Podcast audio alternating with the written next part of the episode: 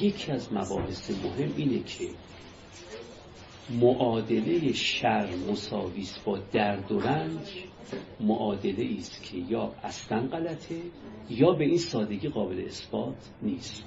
ببینید ما تا قبل از کتاب کوهن همیشه اینو می‌گفتیم. تو هر کتابی در فلسفه دین می‌دیدید و در ارز کنم که روانشناسی اجتماعی در کتاب اخلاق. هر وقت می‌گفتن که شر می‌گفتیم چهار نوع شر در جهان وجود داره. اونایی که دیگه خیلی استقسام می‌کردن انواع شر رو گفتن چهار نوع شر در جهان وجود داره. یک نوع شر رو بهشون گفتن شر ما بعد طبیعی یا شر وجود شناختی که اون شر را هر موجودی غیر از خدا اون شر رو داره. اون معنیش چی بود؟ می‌گفتن هر موجودی غیر از خدا ممکن الوجوده که دیگه نمی‌خواه وارد بحث بشه هر ممکن الوجودی محدوده و متناهیه و هر حد و تناهی شر. پس فقط موجودی که متناهی نباشه محدود نباشه دستخوش این شر نیست. و تنها یه موجود نامحدود داریم اونم خداست. بقیه موجودات غیر از خدا ممکن الوجودن واجب الوجود نیستن. که دیگه باید بحث فلسفیش نمی‌خوام بشن هر ممکن الوجودی باید متناهی باشه باید محدود باشه و هر حد و تناهی هر کرانمندی خود شر بنابراین هر موجود محدودی چون ناقصه خود این نقص یک شر اینو بهش گفتن شر ما طبیعی. که این شر دیگه کار به من و تو هم نداره. این آجر هم دستخوش این شر این فرش هم دستخوش این شر من و تو هم دستخوش این شر. این درخت ارز کنم که گل هم دستخوش این شر هست. اینم گفتیم یک شر. یه نوع شر دوم بهش می‌گفتن شر طبیعی.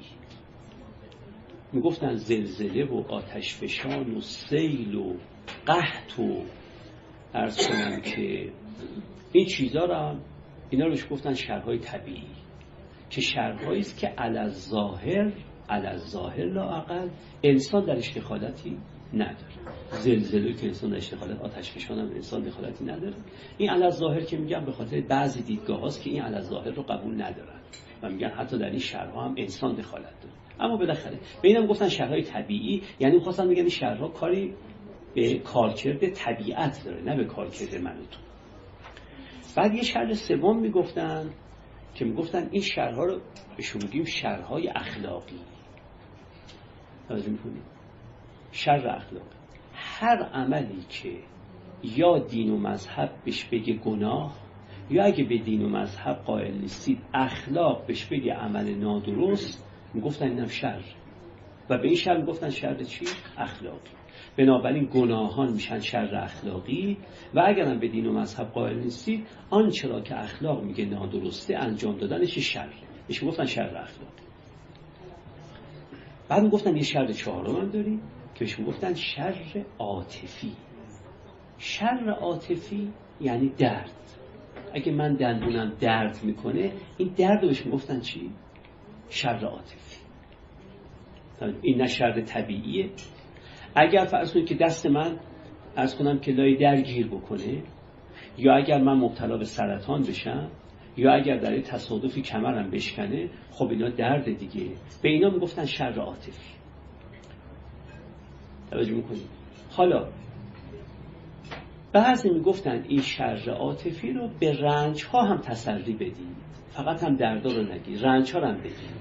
یعنی اگر شما به یاد من بیارید که من یه وقتی دروغی گفتم درد آرز من نمیشه ولی یه رنجی الان می‌برم. از که به یادم آورده یا به دیگران رس پیش دیگران رسوان کرده به اینم گفتن شر چی عاطفی. بعد از اینکه این چهار نوع شر رو در کتاب ها می‌گفتن می‌گفتن آقا اولی و دومی و سومی هم به خاطر منتهی شدنش به چهارمی شرن. می‌گفتن اگه زلزله درد و رنجی نمی آورد برای انسان ها که شر نبود. پس شرهای طبیعی هم به خاطر اینکه منتهی میشه به شر درد و رنج دیگه. شر اخلاقی هم همین جوره. اگر دروغ گفتن من باعث نمی‌شد شما به یه دردی گرفتار بشید به یه رنجی گرفتار بشید اینم که شریعت نداشت. توجه می‌کنید؟ پس می اومدن و بعد از اینکه چهار نوع شر رو از هم تمیز می‌دادن گفتن اصلا اون سه نوع اول و دوم و سوم هم شریعتشون رو به خاطر اینکه منتهی میشن به این چهارمی شر میشن. اگه مثلا دو موقعی که من میگم و تکبرایی که داشتم و قیبت هایی که می‌کردم که همین شر اخلاقی هم. اگه هیچ درد و به هیچ انسانی نمیرسون می‌گفتن اینام که شر نبود. پس می‌گفتن لب به شر درد و رنجه. اون ستای دیگه هم بخواد که منتهی میشن با یه واسطه دو واسطه سه واسطه به این. یعنی اگر من آدرس غلط که به شما میدم شما به درد و رنج نمیافتادید این شر اخلاقی رو کسی شر نمی‌دونست. منتها چون به درد و رنج میاندازید با آدرس غلط دادن به آدرس غلط دادن میگن شر داره.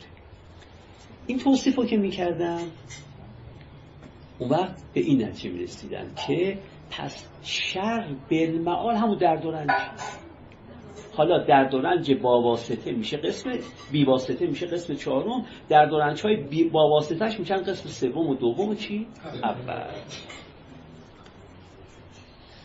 کوئن یکی از حرفایی که تو این کتاب می‌زنه میگه پس شما می‌خواید بگید اصلا شر یعنی همون درد و رنج میگه ولی من معتقدم که این معادله یا غلطه یا به این سادگی قابل اثبات نیست. چرا؟ حال من فقط اشاره به بحثش می‌کنم به خاطر اینکه درد و رنج دو تا مفهوم فکچوالن اما شر یه مفهوم ارزشیه. توجه می‌کنید؟ درد کشیدن یک واقعیته. رنج کشیدن هم یه واقعیته. اما بد دانستن این درد کشیدن و رنج کشیدن این ارزش داوریه عنایت می‌کنید این یک نکته است که کوین در این کتاب گفت. حالا البته من واقعا دوست ندارم که فکر یعنی کسی حمله بر خود ستایی بکنه ولی من واقعیتش اینه که در دوازده سال پیش توی که از درس هم اولین بار اینو گفته بودم که من به نظرم این معادله یه عیب و ایراد داره. و گفتم این معادله عیب و ایرادش اینه. و خب حالا می‌بینم کوهن خیلی خیلی خوب نشون داده که آره عیب و داره. این یک مطلب.